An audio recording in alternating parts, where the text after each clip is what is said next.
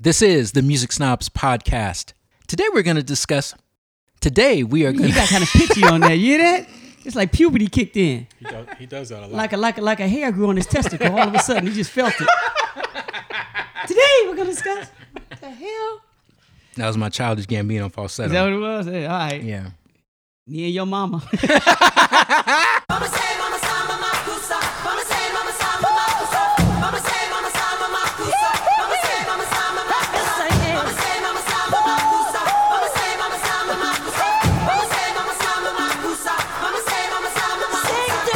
Welcome to the B side. Scoop, Isaac, Jahan, Arthur.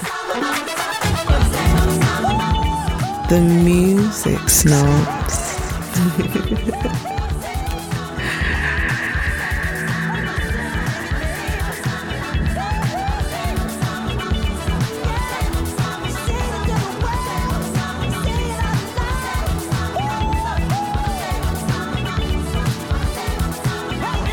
This is the Music Snobs podcast. My name is Arthur, your lead voice, and I am joined as always by my co hosts Scoop, Isaac, and Jahan. Today's topic is the Black British invasion. I didn't even know there was a Black British invasion. It's a one man crew, Jahan. From Soul II Soul to Sampha, from Loose Ends to Lewis Taylor, British artists have long been at the forefront of cutting edge black music. But what is it about the British that allows them to excel in a traditionally black American art form? We could probably ask Paul McCartney. Yeah, nah, that was funny. that was funny. That was funny. But for real, I mean, there's a there's a there's a heavy roster. Um, Jazzie B, Caron Wheeler, Monie Love. Young Disciples, Omar, Mica Paris, The Influence, Sade, Ronnie Jordan, Courtney Pine, Lyndon David Hall. Speaking of Jazzie B, not, not to go off track, but that issue of Interview Magazine with Solange, where Beyonce interviewed her, Yeah.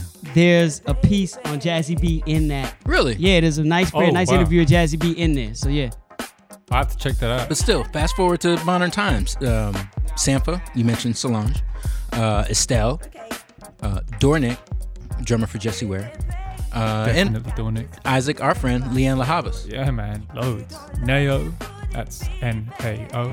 J. Paul and AKA Paul. Rachel Fox, Tom Misch, love both of them. Jorja Smith, Ezekiel, Zak Abel, Izzy Bizu, loads. and my band, who I love, who was at the top of my list, Kano. Ah, Yeah, I didn't know that. yeah, Kano. Kano's. I think if you look at the list I had, I think I had Made in the Manor, maybe like number three album of the year for me. Uh huh. I love Made in the Manor. I love, I love Kano as an artist, you know. So Oh, You know what's interesting? Having having just mentioned Kano, what's interesting is that we had the uh, Brit Awards in the UK. The Brit Awards are, I guess, our equivalent of the Grammys. And in the Best Male category, you know, how's this for diversity? Five nominees, four of them were black. In the Best Male category, you had Michael Kiwanuka, Craig David, Kano, and Skepta. Skepta. And then the only other the only other person in the category was David Bowie. I've said on record on this show that I'm a big fan of grime.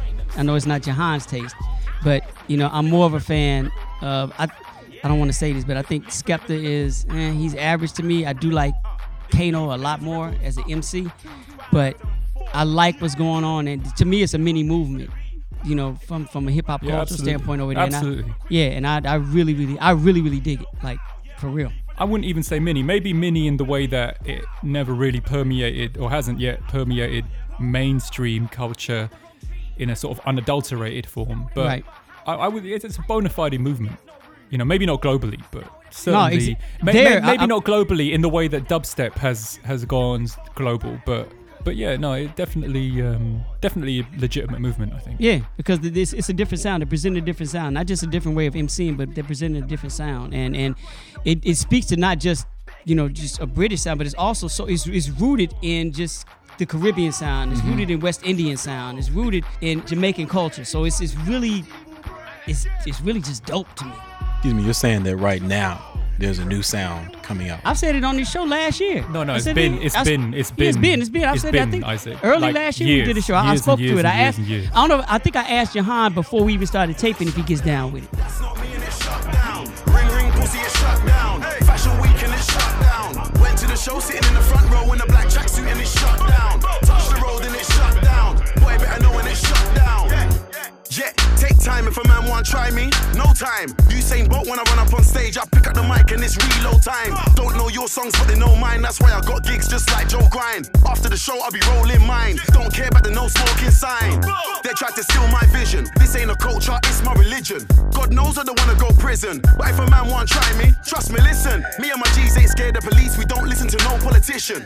Everybody on the same mission, and we don't care about your ism and schisms. Cause it's shut down. That's not me and it's shut down. Ring ring pussy, it's shut down. Fashion week and it's shut down.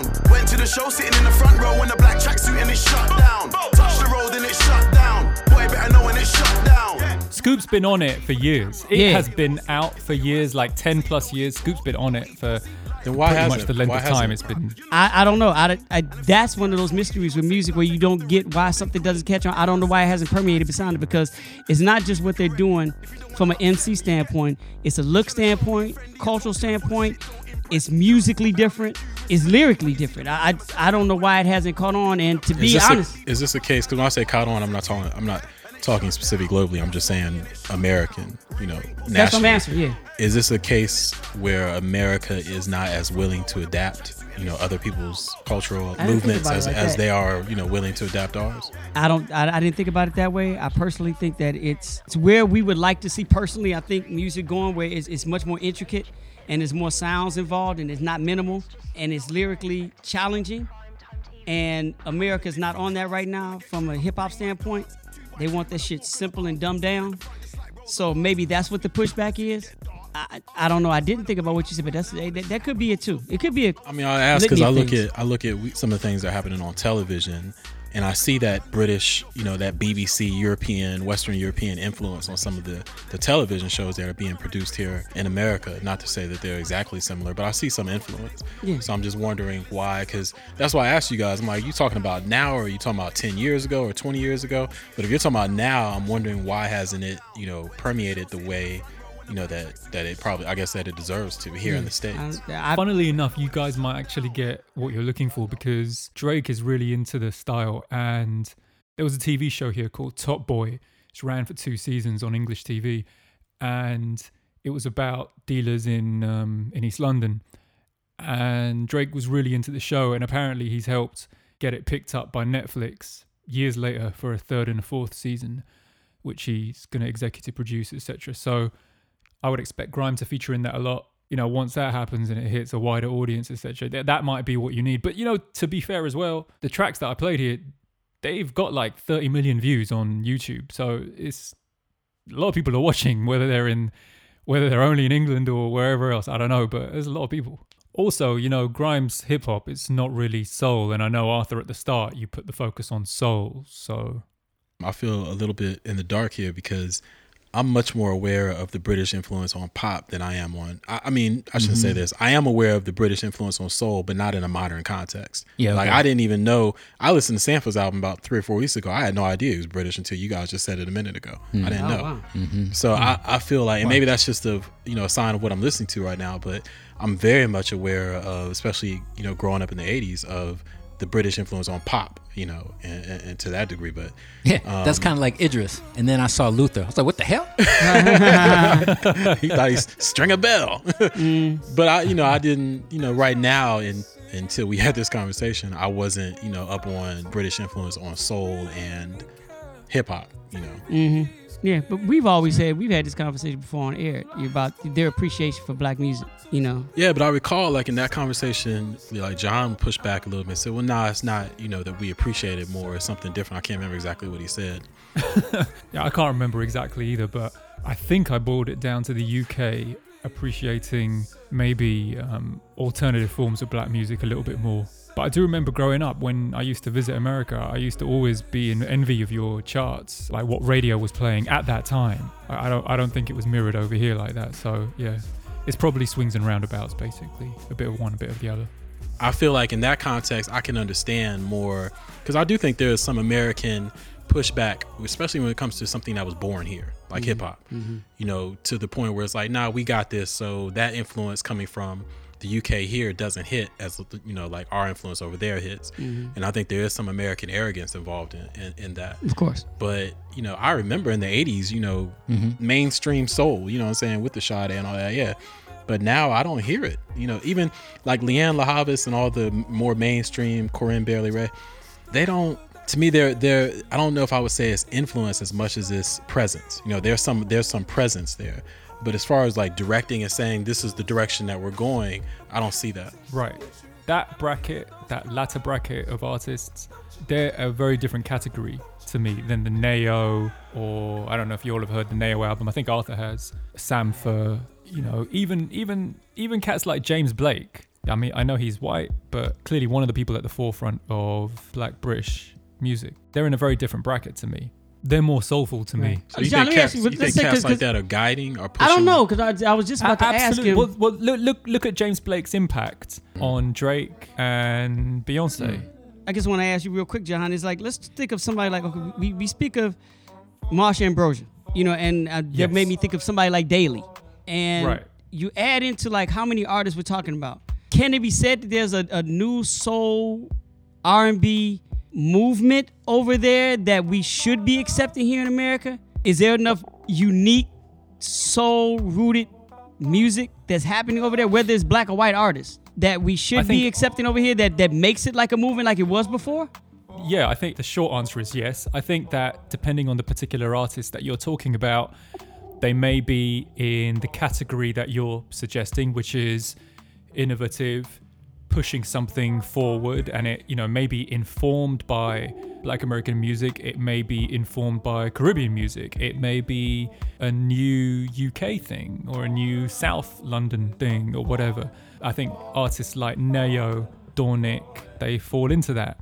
I think artists like Marsha Ambrosius perhaps don't. You know, she's a fantastic vocalist to me. Floetry is a fantastic group, but I think the influence there seemed, just by my ears, mostly Philadelphia influence on their music rather than them influencing American music. So at the time they came out, you had Jill Scott, you had Erykah, you had The Roots, and Floetry, in my opinion, grew out of that. At least with their recorded albums, grew out of that.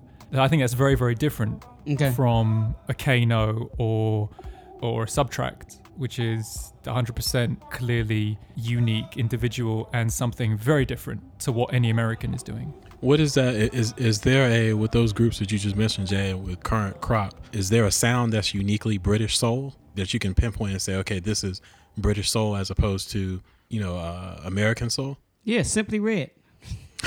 I said the current crop, God forbid. but is is there one? Yeah, abs- I think there is absolutely. I think, and I, I, don't think there's one per se. Uh, you know, I don't want to either suggest that all the exploratory, innovative artists that we're seeing coming out of the UK at the moment are homogenized and just have one sound or one vibe. I think they, you know, much like Soul II Soul and Courtney Pine and Omar and Galliano came up at the same time.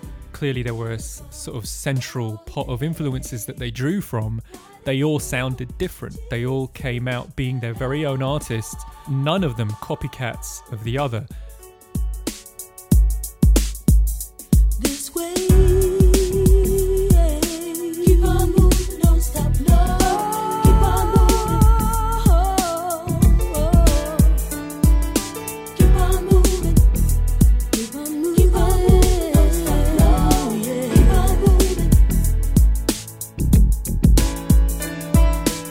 Think exactly the same as, you know, just take the last three or four artists I mentioned in 2017. You know a Dornik album when you hear it. You know a Sampha album when you hear it. They're totally different, but you can hear, you can sort of hear the same vibe. Much like, you know, you can hear the difference between a tribe called Quest coming out of Queens And Daylight. and And yeah, exactly. Yeah, And I- they're I guess- long yeah. I guess- I, just- I get your point. I get your point. I guess what I'm asking y'all though is like there, there's a central I'm just trying New to York dr- feel. I'm trying to draw a line and say is there is I'm trying to figure out from what you guys are saying is there a movement is there a British soul movement going on right now or is there a British or in contrast is there a outpouring of British soul artists right now? Do you see what I'm saying? Yeah, I Like, hear there's a what difference saying. between those two. it's things. different between- I, I would say, and Jahan's much more close to than I. I would say, to answer your question, it, it may come in segments from a grime standpoint of that being a quote unquote genre. If you include that as one, then that's a particular that can be looked at and labeled as a particular movement because the sound is so sonically together. You know, like you take um, like I said, you can go from uh, a Skepta to um, uh, to, to, to Stormy. I, I think I said Smokey earlier, but you go to like Stormy and Stormzy. Stormy's latest project, Gang Signs and Prayers, which is kind of put in that grime genre, but it doesn't. It's, it's, it's kind of like an outpost of grime because it doesn't sound like what grime is. It sounds like what grime may evolve to if it takes on more of a soulful feel. But it's still gonna be stuck in that genre. Now, as a genre, that can be looked at as a possible movement. You know what I'm saying? Because they will be all be packaged, and any movement is always gonna be packaged. Mm-hmm. All movements are packaged. Now you can have fractions, but it's always gonna be packaged. From that standpoint, you may see a movement, but if it's not packaged, I think from the outside looking in and piggybacking on what Jahan said, there happen to be a lot of artists over there throughout the entire United Kingdom that happen to be, you know, doing music that's rooted in soul and for people who appreciate soul music. And it may be too widespread for it to collectively come overseas and present itself as a movement. Movement's quite an arbitrary word and it's hard to define, right? We probably have different definitions. Is there a wealth of talent in the UK commensurate to the population? While there are white people clearly engaged with extremely high levels of talent in this idiom, um, just speaking about black people, black people account for 2 to 3% of the UK's population. Compare that to the United States, where African Americans are 13% of the United States population. But even amongst that 2%, there is a huge wealth of talent. Whether it produces a wholly unified sound, a movement, and if we're defining movement as something that has momentum, that's something that's organized, that's undeniable to outsiders, that I don't know. That's a good question. And and the other interesting point about this is that when you look at because you are talking demographics and um, um, racial legacy here, racial heritage. You know, uh, black folks, quote unquote, black folks, people of African descent in uh, Britain, the UK. You know, some of them are first, second, most, a lot of them first, second generation. You know, their parents are not from Absolutely. the UK. Yeah, yeah. Um. Whereas here, you know, you're talking about people who, for the most part, their parents been here. For, their generations go back hundreds of years. Centuries. Um, so yeah, there's a different, there's a different. Even when I was in, in London, there's just a different. Not, I'm not saying it's better or worse. We, that's a separate conversation. But I'm saying it's different. Don't think that you can transplant the black experience in America. I'm talking to the, to our listeners. you Yeah, okay. Don't think that you can transplant the black experience in America, take it over to to the UK, and it's the same thing. It's a different It's totally thing. I'm sorry, did, I- did I look at you a certain way? You look at it. You checked me real quick. You checked me real quick. Calm down, motherfucker. You checked me real quick. I'm sorry. You know, I hope this is still Let me look at in context, but it I do find it interesting that black artists from the UK to to be exposed in the US, they have to be handheld by another top tier black artist. You know, Does that sound accurate, Nowadays. John? Would you agree N- with now, that? What nowadays you're saying? Nowadays yeah, you're saying. nowadays that I'm saying. For So, example, but- I, but I Drake- the never Drake heard of situation- it. I, I never heard of Estelle before Kanye, Kanye, was on- right, right, right. produced American Boy. Right. Mm-hmm. You know, I never heard of Sampha Until- before Solange brought him on SNL. Okay, you know but what I'm Or saying? Arthur- Skepta, Skepta and uh, Drake. but- Drake bought Skepta over here. Arth- yeah, same thing. Arthur, I gotta say, I'm I'm quite surprised by that. Uh-huh. Like I would never have thought that because it's right in your zone. In the same way that you've heard of Thundercat or um, the internet, Sampha's in that zone. I'm not saying he does the same type of music, but what I'm saying is in terms of that left of center, underground, true, honest creation, he and, and, and he's he's covered by the same magazines you read and the same you know the same people who focus on it who focus on those artists will focus on Sampha too. So you, it's surprising you didn't come across him independently. And see, that could just be bad. You can chalk that up to bad filing on my part, right? But but still, take me out of it and take you know Joe Schmo, Black consumer. Okay, true. Right. So just from from that from that standpoint, you're not hearing about these people. But conversely, I would think that in London, Beyonce didn't need no introduction. Rih- You know, No, of course. Rihanna of didn't course. need an introduction. Well, here's my racist question in this whole conversation. How the hell did Sam Smith get over here? How the hell did Adele get over here Right. without right, being right, hand here? Right. Right. How did they make it without any Right. introduction, without any American introduction? Right, right. Well, we know the answer. Because you know who we haven't mentioned yet is Dev Hynes, Blood Orange. Yeah. right? Who had a one of the best albums of 2016, but the subclass knows that. You know, the Mm-hmm. the, the below level knows that, and then we try to push it up out to. But okay, but devil's advocate, I'm not trying to I'm not trying to defend the racists here, but for the people you're talking about, the people who are not aware of Dev Hynes or are not aware of Sampha unless Usher or Solange gets them on a record, are they aware of anything unless it's co-signed by one of their big artists or unless it's pushed by a big marketing department at a big record label via a big radio station or big internet platform are they ever aware of anything outside of hip hop, no. We found out about Adele just because it she Just was because. dro- yeah, just because, like just because. okay but okay but but to be fair as well we found again, out about to- Amy Winehouse just because. adele is such a inoffensive Boring. artist that so there's so many different groups of people can get with because mm-hmm. her music is very very it's middle of the road you almost don't need to market that because it's what the population wants Uh, Okay, let me ask this question because I, I honestly don't know. Was Destiny's Child a thing in the UK? yeah massive yeah Okay, and but and all all all pop r&b Mhm. at that time was massive here So okay, so what you're saying is there's already uh, there's already a predisposition to receive quote unquote popular black music. There is now and there was from that point but actually interestingly mm-hmm. there wasn't before that. So american black music in the 80s wasn't as celebrated as much. You had michael jackson you had prince but maybe even alexander o'neal got a look in etc but when new jack swing started coming out that was really a movement for a small group. Okay, a small group of a small group of fans, etc. Black music in a sort of R&B context didn't get massive amongst the mainstream here until the the mid 90s. And you know, I don't want to paint it like those were the only groups. I mean, Soul II Soul had number ones here for a long time. Other people did too, but in terms of taking hold in the mainstream and becoming cover of a mainstream magazine status that it is now, no, not not.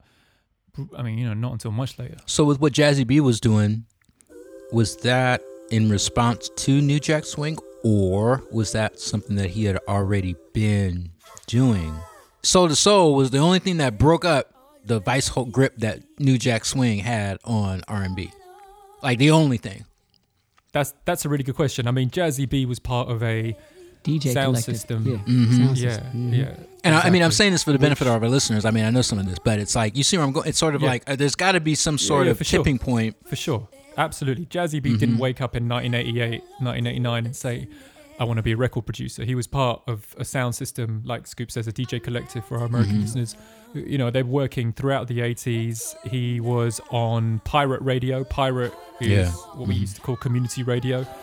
And you know, very, very influential figure in the London scene years before he made a record. Here's what's funny about that. But what Broken Big in America was, of course, Keep On Moving, but it was a Teddy Riley remix. That's right. Is the- that right? there's the Yeah, handhold. that's right. It was a Teddy Is Riley remix that that really right? blew him up here, Uh-huh. right? That breaks my heart. Is that right? That breaks my heart because because I was gonna one of the big questions I was gonna ask you guys was I I didn't know until recently I was I was I was talking to Nicholas Payton who was telling me that when all that stuff came out London was seen as an exciting place to watch because of all this music. And for a while there, uh-huh. Yeah. American artists were looking at London like, well, what's what's the new stuff? Where's Yeah. the new stuff? Exactly. Now, if it was given to you guys via a kind of coat of Teddy Riley, then that wasn't really UK music, right? Yeah.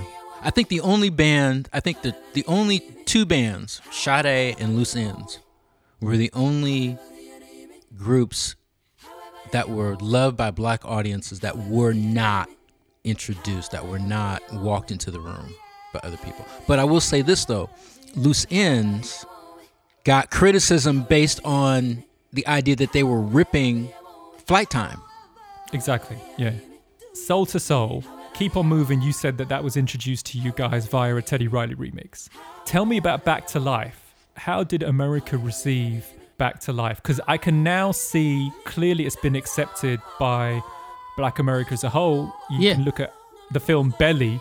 you know, it's it's Sure, the opening sequence for that was Belly. post- i- i- of course, of course, of course. I mean, that was the post, second single. my- That's what I'm That saying. was it was second single. yeah, with, but my yeah, point, ahead. but but my point is, it's been accepted to such a degree that the intro to this pop crime film uses to to great effect the a cappella version, and then you know when the action starts, the beat drops, etc. So clearly, it resonated on those filmmakers. I'm wondering, did it resonate on music listeners as a whole when it came out? yeah, In the same yeah, way hell at the yeah. time but there were it a dropped. couple things happening. Yeah, way beyond Belly too. Yeah, there were a couple things happening though.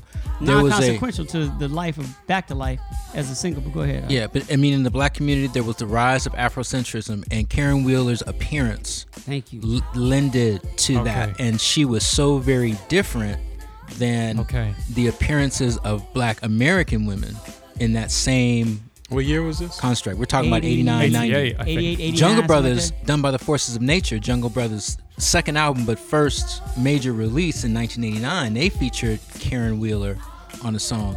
And that was a big deal. You know, I mean, that was like a prime time feature. This may be due to the homogenization of culture in general, Western culture. You know, as this, there's no, because of, uh, you know, we have a quote unquote global culture. We definitely have a digital global culture. I don't feel the connection to place anymore that I used to feel. In other words, in the 80s, when you these all these British artists, there was a connection to to Britain and London, especially through these British artists. I don't feel that. Like I said, I ain't even know Sampha was was, Yeah, was like British. you, like I knew, I knew Soul II Soul was a British Right. group. It's like Right. there's no. That's, why, that's why I asked you guys earlier about the sound because I feel like sound is a way to create those kind of uh, spatial connections. But now I just don't. I don't But feel that, and I'm like, that? that's um, that's. That, and I'm not. I'm not putting that blame on anyone. I'm not saying it's the artist. I'm just saying that in general, and I'm not talking about America. I'm, I'm just talking about in general from a global perspective. Unless it's Asian, because Asian, I think music and, and culture is still so different from ours that we do feel that that ge- that geographical uh, uh, is not as homogenous as, as everything else. But even the mainstream, you know, the Adeles and the Sam Smith, there's just not what is what is British about them. You know what I'm saying? What is what Yeah. is British about their music? Yeah. That's my question. Okay, like- but wait, well, hang on. So let's move Adele to the side. yeah, let's talk about the artist you mentioned because I'm really interested in knowing. Yeah, I mean, I get it. I mean, maybe it's easier to hear if we focus on a particular style within the UK, like um, cats like For Hero, SBTRKTs, Floating Points, IG Culture, Bugs, Burial, like that. They're very distinctly UK to me. It, like it's hard not to hear it in my view. You- know, in in person when we've been together, I know I've played you stuff like Dego, 2000 Black, Kaidi Tatham, Broken Beat, and we've cruised through London listening to it. You you've mentioned how much you feel it's different to American House, and also the the surprise that you guys have over Sampha. I I just don't get it. I mean, Marsha Ambrosius, I understand she does sound American even to me, but Sampha, I, I don't get that at all. In fact, I would say that Solange. I know Sampha only did two tracks with her, but I would say that Solange's album has as much of an English sensibility as it does an American one. Yeah, I can see that. Cranes in the Sky, in particular, reminds me very much of Four Heroes' work. Sampha, to me, is distinctly English. Nao, to me, is distinctly English. J. Paul, the same. You know, I mean, J. Paul's an interesting example. I would say that funk is probably quite a big influence for him, and it doesn't get more American than funk. But at the same time, I think you can very much hear him through the music and his identity, which gives the music a unique sound distinct from its American roots. So maybe, especially nowadays, you could say these are American ingredients, but they're cooked by people in the UK.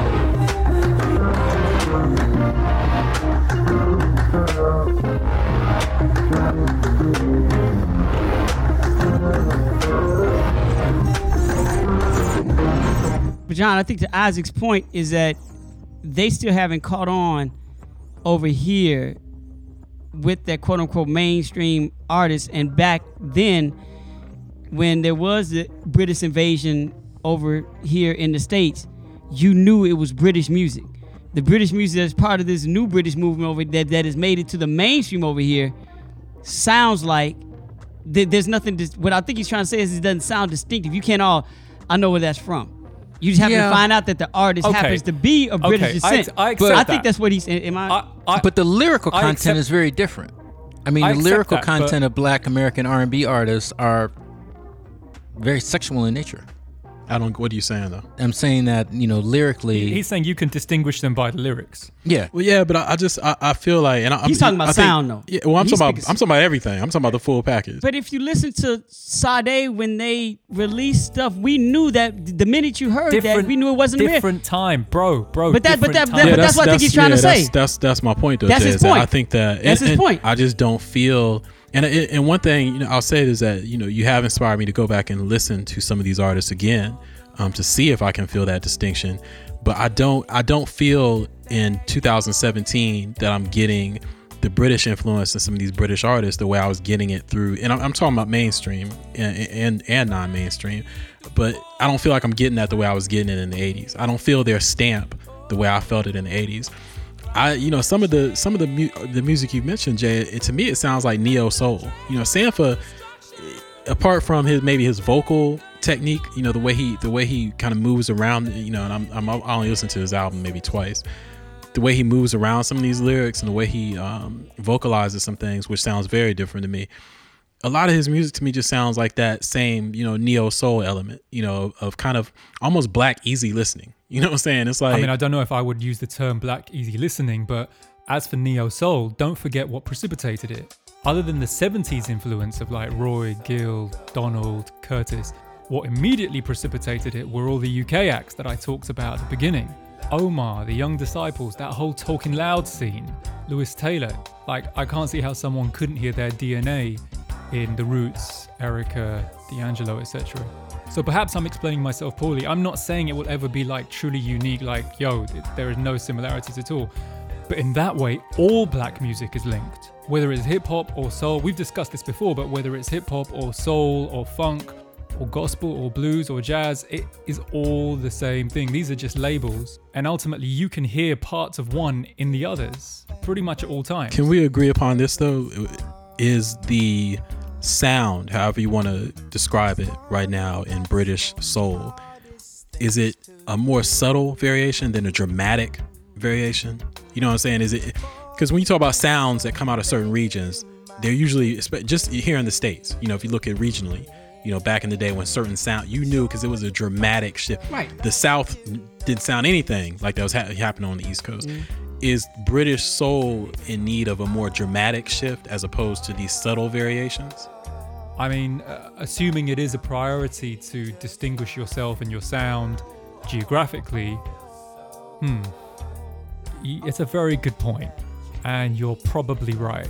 I think when we were listening to, if you look at Soul II Soul, if you look at if you look at the American contemporaries to Soul II Soul, it was New Jack Swing, and they had very different sounds.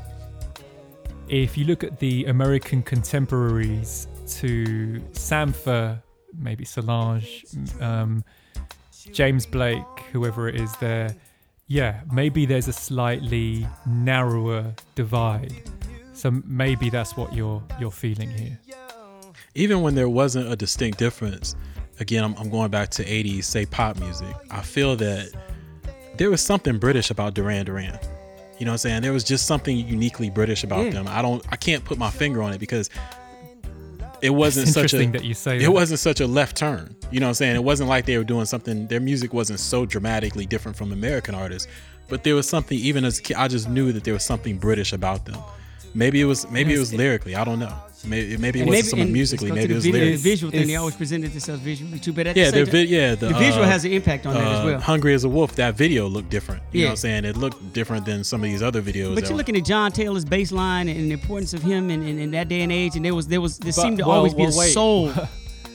I, I, I, I, I sort of disagree with you guys. I think that to me and, and certainly my, my crew growing up, Duran Duran were more Americanized to us. And, and we liked them because of that. Mm-hmm. Um, hmm. Artists who were around, other English artists who were around at the same time, like say the Smiths or something, that that's quintessentially English. That hmm. is, you know, okay. Sex Pistols, that's English. Duran Duran to, to us represent, and you know, even their videos and everything, they presented themselves as American yuppie playboys. Like it might as well have been Don Johnson and Richard Gere in the videos. so maybe they were able to take enough, a, a, a small dose of British, you know, It is- au- authenticity and mm. put it in there enough for Right. Americans to recognize. yeah, and that's probably Maybe why they blew. Right. Yeah, it's interesting. I mean, I, But it, but I'm with you. It never sounded American to me. Yeah, there From, was from just the initial something sound, like I different said, about goes it. to, to but there, there was there seemed to be so much soul. We're the top. Pop. We're the top pop white artists doing. You know, if you look at in the '80s and you look at the top white artists on the pop charts who were doing black influenced music, were they all British?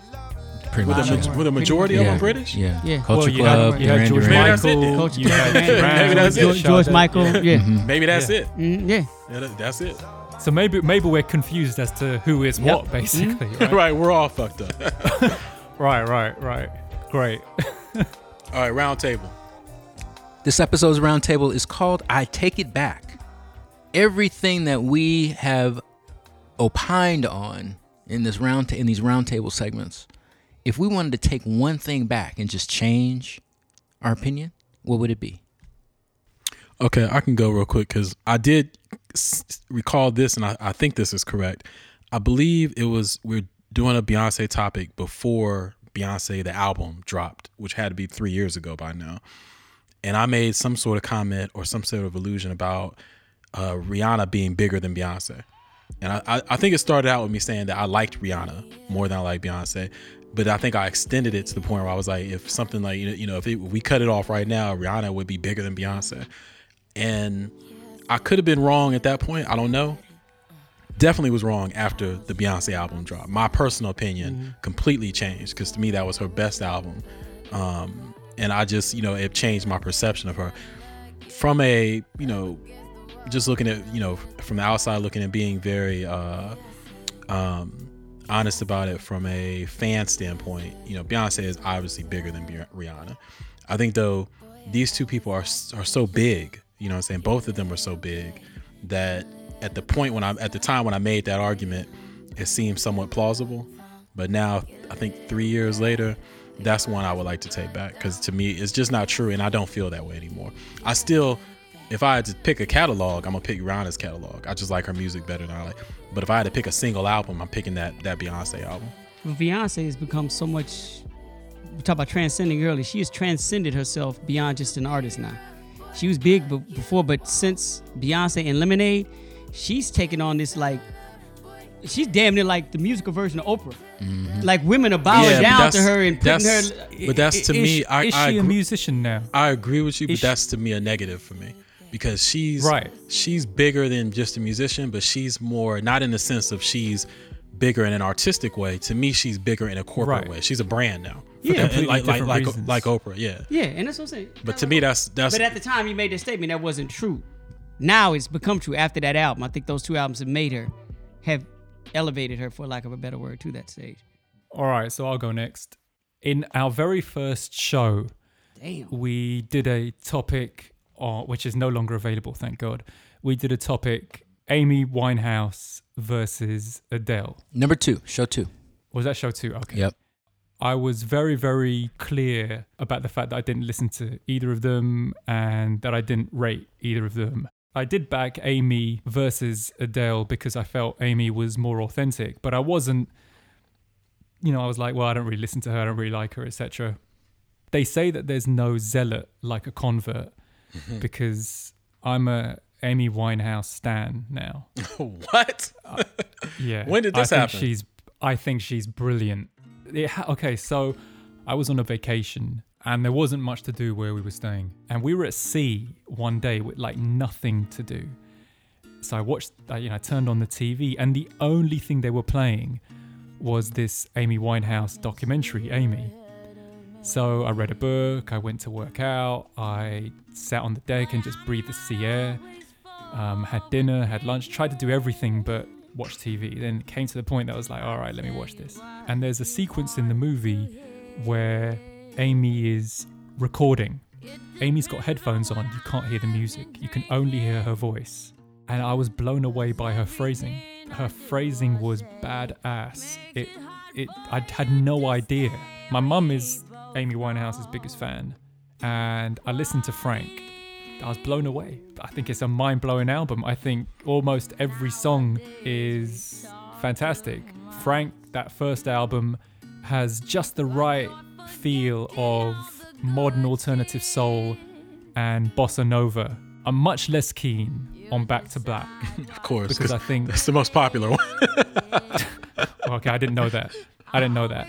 I'm such a stan now for Frank, particularly, and that period of her, particularly, that I've gone out to get every live album, every live DVD, uh, the Frank uh, Deluxe Edition, which has this incredible song on it called What It Is. It's a demo. Boy, I wonder if she had survived, had we would we have seen another album on the level of Frank. But yeah, if I could take anything back, that's the one I would take back with pleasure. Arturo, One of my favorite uh, roundtables that we ever did was um, I forget what episode it was, but um, it was the album that you are supposed to listen to as a snob, but you've never heard it before. And at the time, that was a hilarious one. I remember that. That was hilarious. Night I fell in love. yeah, at the time, my pick was Luther Vandross. oh yeah, The night I Scoop fell in lost love. his mind. but I want to take that back, and uh, because because uh, as we had talked about it, I had never heard what it really was is that I had never heard the album completely. I never heard it in context, but there were many songs from it that I'd actually heard. So I we was told you that with while we were, we were sitting there. We were like, "Nah, it's no way possible." That was our point. It's Yeah. like you had to have heard in some way, shape, or form. You had to have heard this album. But he didn't know exactly what was on the album. He know what Right. songs. He oh. heard all the I've songs, heard the but he didn't know- songs, but I like, didn't he's know like, what- I didn't know. Oh, I didn't know this was on this album. I didn't know this was on this album. You know, Right. he, he's heard all the songs, but So I, w- I do want to take that back and, and actually submit resubmit an album that I have actually even up to I've resisted this morning to not hear it so I could just be telling the absolute truth. I have never heard James Brown live at the Apollo. Hmm. I was bracing myself because I didn't. I didn't know if some headphones were gonna go flying. no, no, I get that. I get Yeah, that I've because never of, heard- because of he, because of how old he is, and at the time the album came out, I can you know. Luther, he was born, and he's in. You know, he there's no excuse. There's he no excuse. born. He was born. He was alive when he, was, was at. Earth. Come on, now, no, it's, it's, Luther was no excuse. but it's regarded as one of the greatest live albums ever, one, one of the greatest albums ever. And um, I learned a little bit about it that uh, the album was released in 1963. It was personally funded by James Brown to, to force the issue for King Records to release it. The uh, the owner of King, and James Brown was at the time signed to a subsidiary of King Records called Federal. Um, the owner, a man by the name of Syd Nathan, never wanted to uh, record a live album, primarily because at the time James Brown and the Famous Flames, which was the name of the group at the time, they had a very inconsistent singles record. Please Please Me would hit, some of the other ones wouldn't. You know, Night Train would hit, some of the other ones wouldn't. But after hearing, after JB, after Mr. Brown heard uh, a Ray Charles live album, um, he knew that this was something that he needed to do to advance his career because it just he, he just knew his audience. He knew how how enthusiastic it would be. Blah blah blah blah blah blah. All right. So turns out that the album was an instant hit, and and it firmly launched James Brown uh, as a as an act as a force. Just So to it's- go around the table real quick, have we all heard? I don't remember what yours, what you hadn't heard yet. I remember Jahan's was um was it was it Bitches Brew? Right. Jahan was Bitches Brew. Have you heard that, Jay? Since Nope. you still have not heard it. Nope. Okay. They've not heard it. Mine was, I think, um, Nirvana. Yeah, yours was never mine. Nevermind by Nirvana. Still Right. haven't heard it. Oh, yo, yo, you've I've heard heard, that I've heard, now. I've heard. it. I bought it for him. We we We, we exchanged. exchanged. I gave, I gave, right. I gave him Luther. He gave me Nirvana. Right, right, right. Right. No, we did do that. You remember yours? Oh yeah, um, Maxwell's uh, Urban Hang Suite. Yes, I have heard it. That was it. I thought it was Stevie. I thought it was a Stevie record. Oh, no. It was Maxwell. I didn't give it to you? I didn't buy it for you? Give it to you? Okay. It was Maxwell's Okay. Urban Hang Suite because Jahan accused me of never been having been with a woman. Woman before. Right, right, right, right, right, right, right. Yep, right, right, right. I remember that. Have any of you heard this album? I have not. James Live at James, the, Live at the thi- I don't- Apollo. I I, mean, think I Scoop have. looking at me like, Of course. Yeah. He was listening to it on his way here. I don't. I don't think I have. I may have, but I don't think I have. Uncle Scoop, do you have something? He's nodding. And not because I disagree with what I said. that's right. Oh God! Come on, mate. I Own was. it. I Own was it, right bro. when I was Own wrong. No, I mean, you all understand. I was right, but it may if I It was. It was reality that was wrong. no no no. I'm not saying reality So hang was on, wrong. hang on, hang on, reality, hang on, hang on. was- what I Hang on, said hang was on, hang on, hang on. Do you take it back or don't you take it back? No, I, t- I no. The thing is, did you say take back or wish I wouldn't have said? It's two different things. He said he said wish I wouldn't have said it. I'm not telling. I'm. It needed to be No, said. you gotta take it back. The whole point is take it back. You gotta take it back, bro. Now, I'm not taking it. Then, then, then I have nothing. Wow.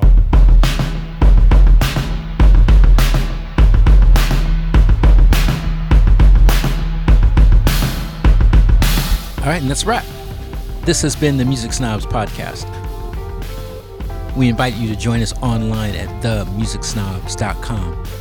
Subscribe to our shows in iTunes. And we're on Twitter. Handle is Total Music Snobs. See you next time.